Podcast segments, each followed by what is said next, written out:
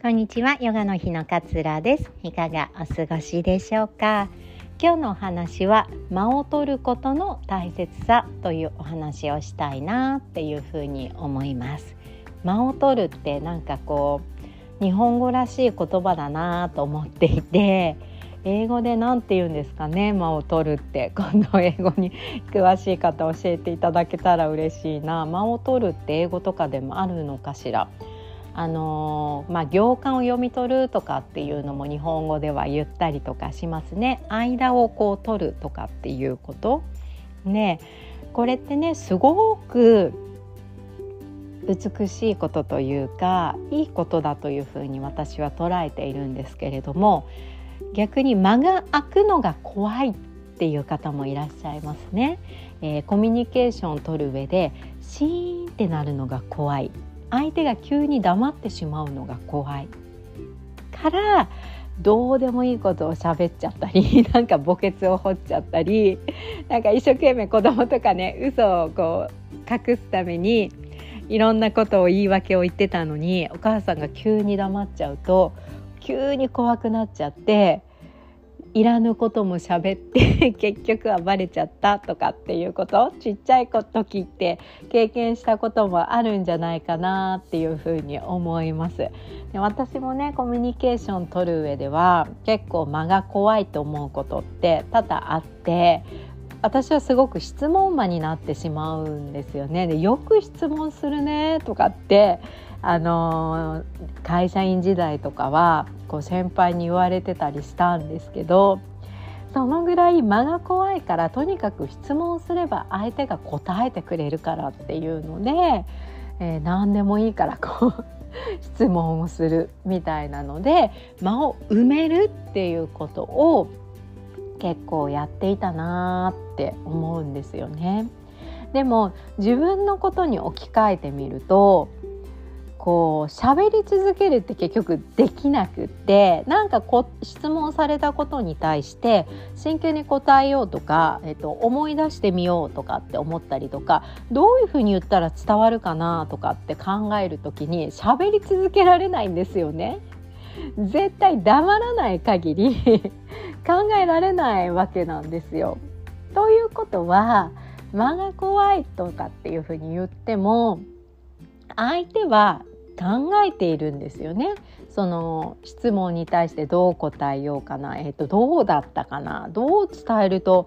えー、ちゃんと伝わるかなとかってでこの時間を相手から奪ってしまうことって まあヨガではねアスティアってあの奪っちゃいけないよっていう教えがあるんですけれどもまさにこれになってしまうんですよね。その人の考える時間その人の間を奪ってしまうことになってしまうんですよね。なのでその間をじーっと見るじーっと待つっていうことはすごく美しいことだっていうふうに私は思うんですよ。こう喋り続けてないと相手とのコミュニケーションが成立しないとか喋、えー、り続けていないと居心地が悪くなっちゃうんじゃないかとかっていう思いって本当のうん本当の人間いい人間関係の築き方ではないはずでその相手の間も待ってあげられて自分の間も相手が待ってくれているこの状態っていうのが、えー、いい人間関係なんじゃないかなっていうふうに感じているんですよね。間をこう恐れて、えー、しかもその間が怖いとねこうコミュニケーション私下手なんですっていうふうに思っている方こそ間が入ると何考えてるんだろうやっぱ私今まずいこと言っちゃったのかなっていう方の思考が走ってきてしまうんですよね。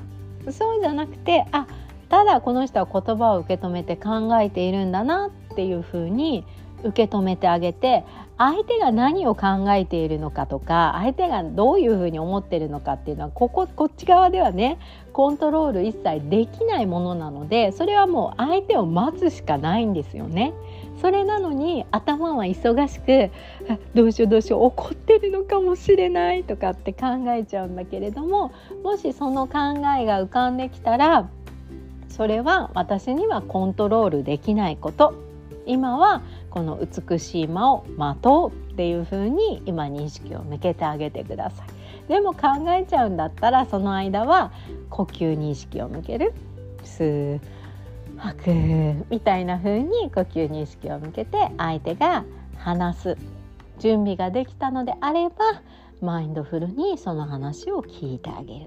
っていう感覚だと思います。で相手の間がしっかりと間を盗まずにね待ってあげられることができるようになると自分の間も相手は待ってくれるようになるはずです。この人はこういうふうに待ってくれたんだ私の話をじっくり聞こうとしてくれたんだっていうのが相手に伝わるからあなたが悩んでいることを言う時になかなかうまくしゃべれなくて間が出てきてしまったりしても必ず待ってくれると思うんですよね。なので間はすごい美しいなって思います。なんかあの何でしょうねそれこそこうお庭とかで、うん、綺麗なお庭とかありますね京都とか。まあいろんなとこにあると思うんですけどこう間が綺麗だったりしませんか？あそこはごちゃごちゃごちゃってこういろんなもの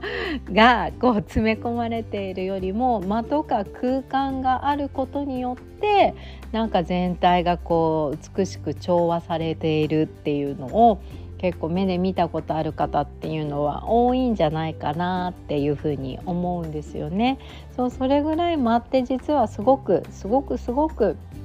えー、美しいもので恐れるものではないんですよねだからこの間をね自分で身につけることができるようになるとすごく楽にコミュニケーションが取れると思いますでねこれ自分にも是非活かしてもらいたいっていうふうに私は思っていてなんか例えば自分がモヤモヤすることがありますね。モヤモヤする。例えば誰かから一言言われてそれがすごく引っかかってモヤモヤする。なんかムカつく気持ちもあるし悲しい気持ちもあるし憤りもあるしっていういろんな思いがごちゃごちゃしている時は私は基本的にジャーナリングしてくださいってお伝えするんですね。紙に全部全部全部とりあえずアウトプットしてくださいと。で整理し書きながら整理しようとしなくても全然いいし書きながら一生懸命解決策を探そうとしないでくださいとただただただただただアウトプットをして寝かせてくださいって言うんです。でまあその寝かせる時間その人それぞれかもしれないんですけれども1日ぐらい寝かせたり2日寝かせてもいいです。寝かせて、まあ、これが間ですね。間を取ってあげてそれを見返してあげてくださいっていうふうに言います。その感情でこう書きながらも、えー、書くことで、えー、感情っていうのは収まってくることの方がほとんどなんだけれども読んでまたぶり返してしまうと、えー、客観的にそれこそ見れないんですよね。だからこそこの間を置くことによってもっともっともっとその出来事を客観的にこういうことが起こってあ今私こういう体験をしたんだそしてこういう感情が生まれてこういう思考が出てきたんだこれが間を置くことによってより整理しやすくなってくるっていうふうに思っているんですよね。そうなので書き出す書き出す書き出す書き出す時間を置くっていうのって結構有効的に働いたりしますので是非今なんかモヤモヤがあるなっていう方はそれをねやってみてください。そう書きながらねどうしても整理しよう解決しようって思いがちなんだけれどもただのアウトプットです。本当に